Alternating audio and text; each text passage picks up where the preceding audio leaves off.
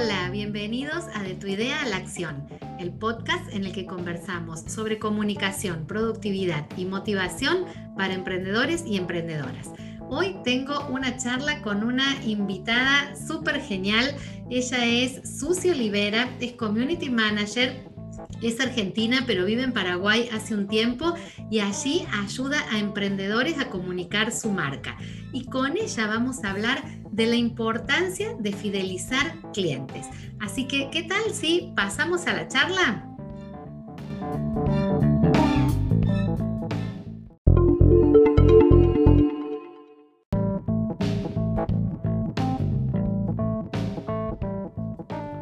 Hola Susi, ¿cómo estás? Hola Ale, muchísimas gracias por invitarme. Feliz de estar aquí. Es el primer podcast que grabo. Ay, bueno, bueno, así que esperemos que sea una buenísima experiencia y que los que están del otro lado también disfruten esta conversación que nosotras seguramente vamos a disfrutar. Eh, Susi, la primera pregunta que quiero hacerte es, ¿qué es más difícil? ¿Generar un cliente nuevo o fidelizar un cliente que ya tenemos? Es más difícil encontrar un nuevo cliente. Por eso tenemos que hacer hincapié, énfasis en pequeñas acciones para fidelizar ese cliente que ya nos conoce, ya nos compró y le gustó nuestro producto o nuestro servicio. Está buenísimo entonces esto de pensarlo de esta forma, ¿no? Que quizás no tenemos que estar siempre eh, buscando nuevos clientes, sino que una vez que hemos desarrollado una cartera de clientes, está bueno poner nuestro esfuerzo en fidelizar esos clientes, en mantenerlos, ¿no? Eso, eso es interesante. Exactamente, y nos ahorra tiempo también porque en vez de estar salir a buscar, a buscar, a buscar nuevos clientes, nos concentramos en mimar a los que ya tenemos. Qué lindo, me encanta esa palabra, mimarlos y aparte eh, nos conecta con este sentido de comunidad que siempre las emprendedoras estamos queriendo eh, formar, ¿no? Más que decir, bueno, tengo solamente clientes, tengo también una comunidad. Exacto. No, solo es, no solo queremos llegar al incentivo económico, sino que aparte creamos conexiones. Absolutamente. Y Susi, vos como experta y en todos tus años de trayectoria acompañando a, emprendedores, emprendedoras, eh, ¿qué podrías contarnos? ¿Cómo podemos fidelizar a los clientes de una manera sencilla? Pensando en pequeñas acciones que todos podemos cumplir, tanto los pequeños emprendedores como los que ya están avanzando. Podemos hacer eh, actividades simples como tener eh, una base de datos con la fecha de nacimiento de nuestro, de nuestro cliente y en el día de su cumpleaños enviarle una tarjetita personalizada con el nombre que diga feliz cumpleaños, en el día de la madre, en el día del padre, algo no invasivo pero que nuestro cliente sepa que nosotros nos acordamos de él, que lo valoramos, que lo queremos mimar. Otra acción muy fácil y que todos podemos hacer es, por ejemplo, em, trabajar un voucher o un cupón, ejemplo, ofrecer un 20% de descuento para utilizar en este mes con 30 días. Entonces, aparte de que nuestro cliente nos compró, le damos un voucher de regalo y tenemos una compra semi asegurada para dentro de este mes, que eso está buenísimo. Otras acciones muy simples que podemos hacer es darle valor a nuestro cliente haciéndole pequeñas preguntas. Por ejemplo, eh, podemos usar Instagram o alguna red social diciéndole, ¿te gustó nuestro nuevo producto? ¿Te gusta más en azul o te gusta más en verde? ¿Qué preferís? Entonces, tu, tu opinión es muy importante. Entonces ahí tenemos a un cliente que sabe que es muy importante para nosotros y eh, va a estar pendiente de nuestro producto porque dice, yo opiné para ese producto, yo estuve pendiente de ese producto, yo di mi opinión.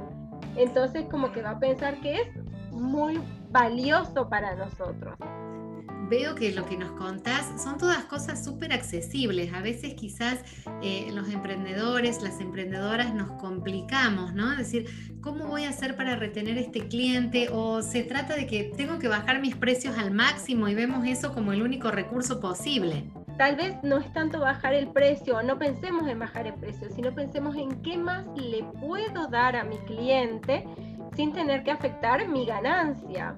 Eh, otra cosa también que podemos tener en cuenta es siempre podemos tener problemas con nuestros clientes.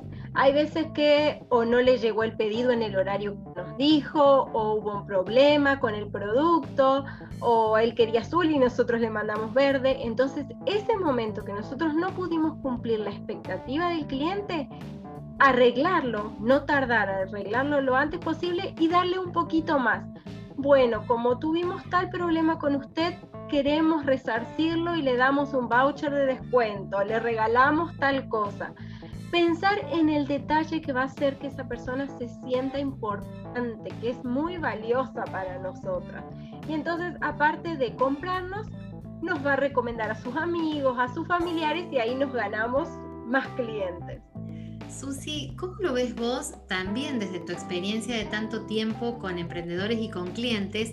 Eh, ¿Qué es más difícil o, en qué rubro es más difícil la fidelización? ¿En los productos, en los servicios? Para mí en el servicio, porque el producto como que... Em, para, ¿Por qué en el servicio? porque en el servicio nosotros le estamos dando algo a la persona que es medio intangible, o sea, que no lo puede tocar, no lo puede, por ejemplo, algo que para vos, para mí, ay, esto es una maravilla, me encanta este servicio que me brindaste, masajes, por ejemplo, y a la otra persona, mm, no, ¿sabes qué? Quería los masajes de otra manera. Entonces me parece que en el servicio es un poquito más difícil, pero también tenemos muchas posibilidades de hacerlo. En el producto es te regalo algo más, te doy algo más, algo que se puede tocar, pero en el servicio es un poquito más difícil el tema de valorar la calidad, por ejemplo, ¿cómo evalúas la calidad de un servicio? Es más difícil que si vos sabes que vendes una ropa, ya sabes, ah, tal tela es de buena calidad, pero en el servicio como que la balanza puede ser muy más, más gris que blanca y negra, digamos. Absolutamente, fíjate que en nuestras comunidades, al menos lo que me pasa a mí, quizás a vos también, tenemos en nuestras comunidades muchas terapeutas, eh, muchas personas que se dedican a los servicios holísticos o que tienen que ver con la salud, con el bienestar, ¿no? Y es difícil, me imagino, para ellas, eh, bueno, fidelizar un cliente por esto que, que vos decís. El servicio puede ser de muy buena calidad, pero depende mucho de la valoración que da el cliente de si se queda o no se queda con nosotros. Totalmente. Ahí también podemos aprovechar cuando sabemos que tenemos un cliente satisfecho, pedirle un testimonio para publicarlo en nuestras redes y que la persona que va a va a comprar nuestro servicio vea ahí el testimonio de un cliente satisfecho, un cliente feliz. La fidelización quizás en los servicios es mucho por el boca a boca y también eh, alentar nosotros a los clientes a que nos recomienden o hacer quizás un sistema de referidos ¿no? para el servicio. Esto puede servir mucho. Totalmente. El tema, por ejemplo, ahora si vos vas a hacer una compra, seguro que te vas a mirar las estrellitas, vas a ver quién lo sugirió, vas a ver quién lo compró. Y si es un conocido, hasta quizás que le vayas y le preguntes, ¿vos compraste ese producto? Yo vi tu referencia, ¿te sirvió de verdad? O sea que eso es muy importante. O sea, el de boca en boca todavía no murió y es una de las ventas más importantes. Qué bueno, es cierto, es como que todavía estamos en una época en la que se cruza, ¿no? La, experiencia online del cliente con la experiencia offline, con lo que pasa también en su vida diaria, con lo que puede comentar en su círculo de amigos, en su familia, y eso también nos puede seguir trayendo eh, gente a nuestra comunidad, gente a nuestra cartera de clientes. Totalmente. Otra cosa que podemos hacer es después de que brindamos el servicio o le vendimos el producto, tener un pequeño cuestionario, algo no muy largo, o quizás nosotras mismas preguntarle, tu, tu opinión me interesa, ¿habría algo que te gustaría que cambie o que haya sido de otra manera? ¿O qué es lo que más te gustó qué es lo que menos te gustó? Sin ser pesado, ni tampoco un cuestionario muy largo, porque a nadie le gusta completar algo muy largo. Algo corto al punto y que la persona pueda entender de que si vos me decís algo negativo, yo no me voy a enojar, lo quiero para mejorar mi producto y mi servicio. Entonces, eso te va a ayudar a vos a mejorar, te va a hacer sentir más cercana a tu cliente, tu cliente se va a sentir en confianza con vos y podés darle, bueno, a la persona que me complete, que me dé su opción, le doy un pequeño regalito. También otra idea muy, muy fácil de hacer es decir, yo tengo un listado de clientes VIP y a esos clientes VIP les envío las promociones que tengo primero.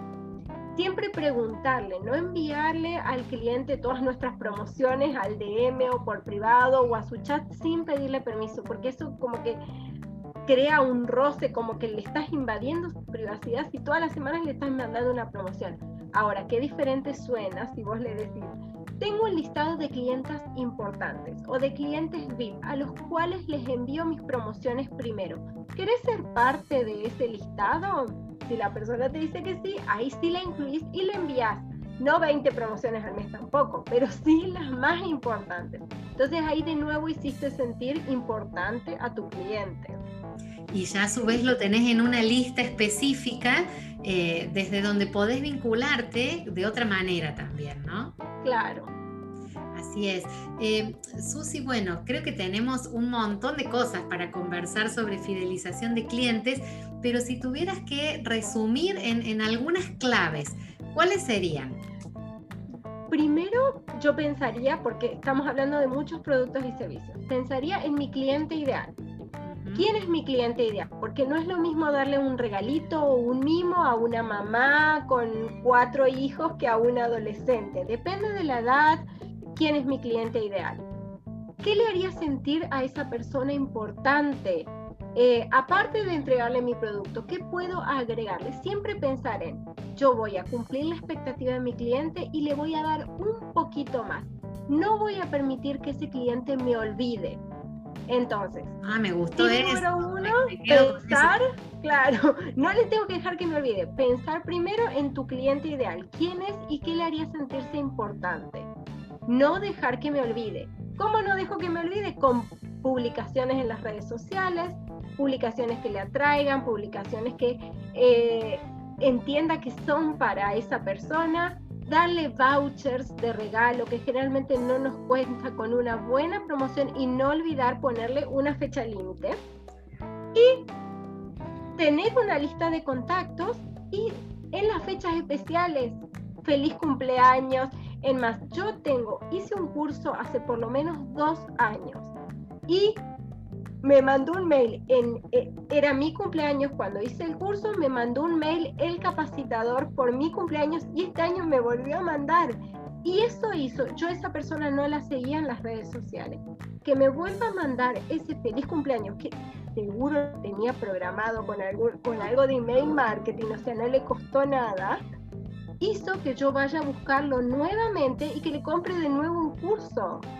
Entonces, por una acción que me mandó un email personalizado con mi nombre y que dice feliz cumpleaños, se ganó un seguidor. Entonces, hay algo importantísimo, algo simple. La clave es hacer sentir a tu cliente importante y mimado. Me encantó todo esto, Susi. Y una última cosita antes de que nos vayamos de esta conversación que me deja con un montón de ideas es eh, tecnológicamente, ¿recomendás alguna plataforma en particular que nos ayude más a la fidelización o da lo mismo vincularnos con cualquier tipo de recurso tecnológico? Las redes sociales en la que está tu cliente. Si tu cliente está en Instagram, que estés presente en Instagram. Y te apoyas en plataformas, estar presente, busca tu cliente ideal y fíjate en hacer publicaciones que le solucionen un problema. Después WhatsApp Business para tener tu catálogo ahí y que la persona pueda buscar el producto y pueda consultarte directamente con el producto. Y eh, después, si vos no sos un experto en diseño y no usas Illustrator y nada de eso, usa Canva, elegí una tipografía, elegí unos colores y lo mismo que vos, en la, misma arte que vos hagas para tus redes sociales, hace tus vouchers, hace tus tarjetitas de felicitación para que todo tenga una congruencia. Yo creo que hoy con las redes sociales, Instagram o Facebook, eh, una, mm, un editor de video que puede ser el que te sea más fácil, y Canva, y Canva y WhatsApp Business ya tenés todo. ya podés hacer todo. La cosa es pensar, ¿dónde está mi cliente? Ahí estoy yo. Y no ser pesado con el tema de estar enviando todo el tiempo cosas por, por DM o por WhatsApp sin la autorización de nuestro cliente. Susi, me encantaron todos estos tips. Me llevo, como te decía, un montón de ideas. Espero que quienes nos están escuchando también hayan tomado nota de todas estas ideas porque hubo mucho y creo que con creatividad cada uno le puede dar su vueltita de tuerca para adaptarlo a su rubro, para adaptarlo a su nicho, a su cliente ideal, a su tipo de producto o el tipo de servicio que, ofrecen. Me encantó tenerte en esta conversación, en este podcast. Decinos por favor en qué redes te encontramos y cómo te encontramos. Pueden encontrarme en Instagram y en Facebook como By Sucio Olivera. Eh, soy community manager y estoy para ayudarlos en todo lo que necesiten, así que pueden escribirme. Muchas gracias Ale por invitarme. Esta es mi primera experiencia y estoy feliz. Muchísimas gracias Susi. Nosotros seguramente volvemos a encontrarnos la próxima semana con otro episodio de Tu idea a la acción.